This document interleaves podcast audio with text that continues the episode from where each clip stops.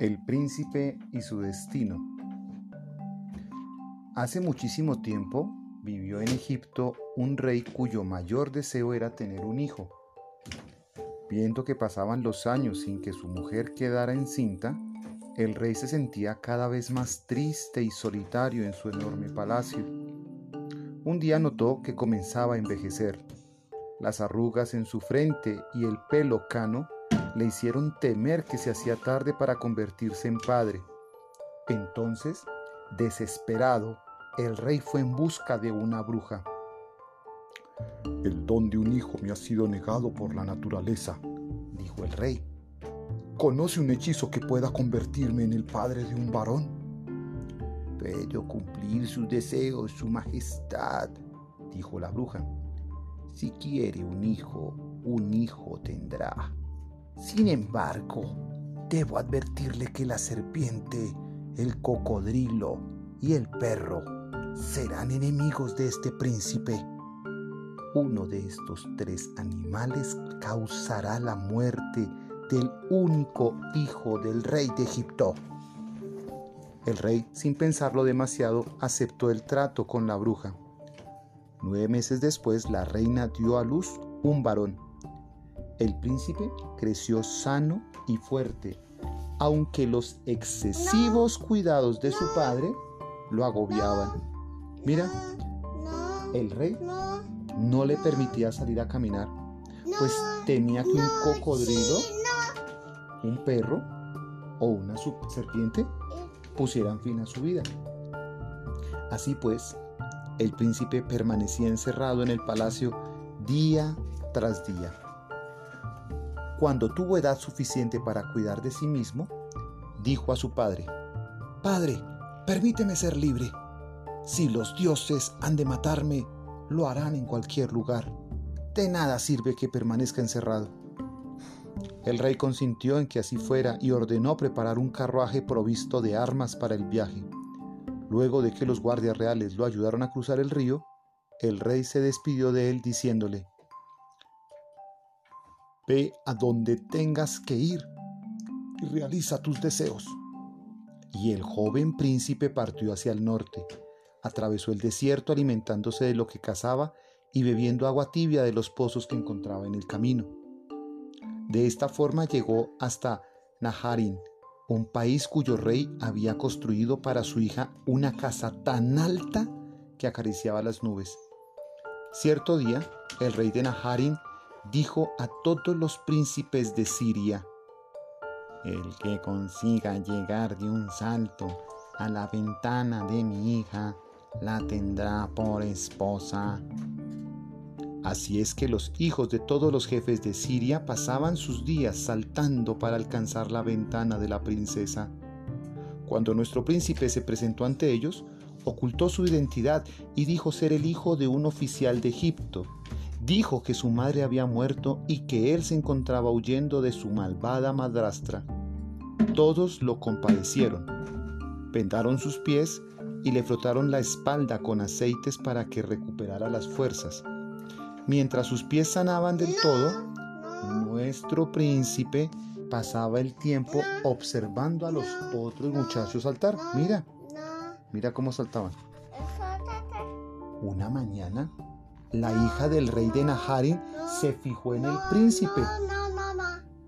Volvió su hermoso rostro hacia él y le sonrió. Pocos días después, el príncipe fue a saltar hacia la ventana de la princesa junto con los hijos de los jefes. Saltó más alto que ningún otro y alcanzó la ventana.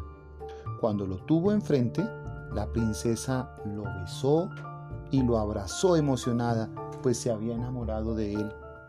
De inmediato un mensajero real fue a contar al rey que un joven había alcanzado la ventana de su hija.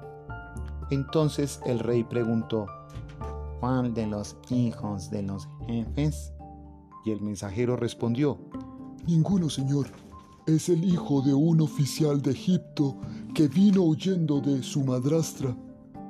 El rey rojo de la ira exclamó, No daré la mano de mi hija a un fugitivo egipcio, será mejor que regrese a su país.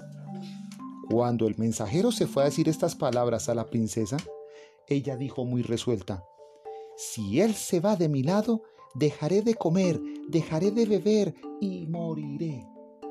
Entonces el mensajero fue a informar al rey de todo lo que ella le había dicho. En respuesta el rey envió hombres para matar al príncipe. Cuando llegaron a su casa, en busca de su amado, la joven les dijo, Si se atreven a matarlo antes de que el sol se oculte por las montañas, yo habré muerto también. No viviré sin él ni una sola hora. Al enterarse de la respuesta que los hombres habían recibido de la princesa, el rey mandó llamar a la pareja ante él. Al verlos, los abrazó y les dijo, Veo que entre ustedes existe el verdadero amor. Ahora dime, muchacho, ¿de dónde vienes? Soy el hijo de un oficial de Egipto. Mi madre murió y mi padre tomó otra mujer, pero ella empezó a odiarme de modo que me marché huyendo de su presencia. El rey se dio por satisfecho con la respuesta y estuvo de acuerdo en que los dos jóvenes se casaran ya que se amaban tanto. Así pues, el príncipe de Egipto y la princesa de Naharin contrajeron matrimonio. Estando ya casados, el joven dijo un día a su mujer, La serpiente, el cocodrilo o el perro serán la causa de mi muerte. Entonces la muchacha que había notado que un perro lo seguía donde iba le dijo, Manda a matar ese perro. No puedo hacer eso, respondió el príncipe. Ha sido mi amigo fiel desde hace mucho tiempo.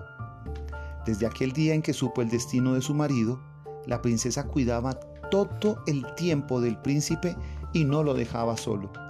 Con todo, el cocodrilo del destino del príncipe, que lo había seguido desde Egipto, habitaba ahora en el río que pasaba frente a su casa.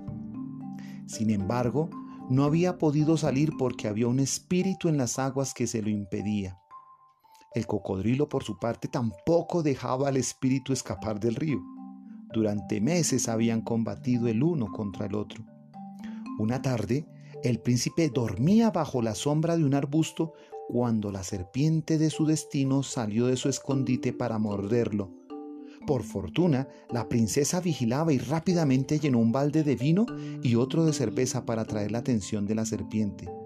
Esta bebió y se emborrachó hasta caer dormida boca arriba. La mujer aprovechó la oportunidad para cortarla en pedazos.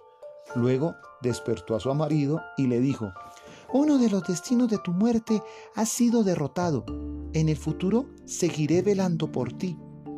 El príncipe hizo una gran ofrenda a Ra, su dios, agradeciéndole y adorándole por tener la mujer que tenía y por perdonarle por esta vez la vida. Tiempo después, el príncipe salió de cacería en compañía de su perro, cuando de repente vio al cocodrilo en la orilla del río.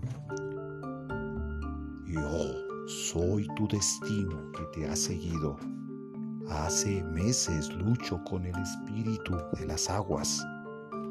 Si lo matas y me libras de él, te dejaré en paz. Está bien, dijo el príncipe, y se sumergió en las aguas. Desenvainó la espada y la clavó en el pecho del espíritu que se hundió para toda la eternidad en las profundidades del río. Sin embargo, una vez lo hubo matado, el traidor cocodrilo dijo al príncipe, Te has librado de la serpiente, pero no de mí. Ahora te comeré. Abrió sus fauces e intentó morder al príncipe. Durante un rato estuvieron luchando a muerte. Cuando el perro vio lo que sucedía, saltó al agua para morder al cocodrilo y salvar a su amo. Sin embargo, quiso el destino que el perro se equivocara mordiendo el cuello del príncipe en lugar de morder al cocodrilo. Así fue como sus días terminaron por causa de su tercer destino. El príncipe fue enterrado junto a su casa. La princesa lloró y se lamentó amargamente. Sin embargo, se consolaba al pensar que el príncipe había sido libre y había llevado la vida que había escogido. Fin. Fin.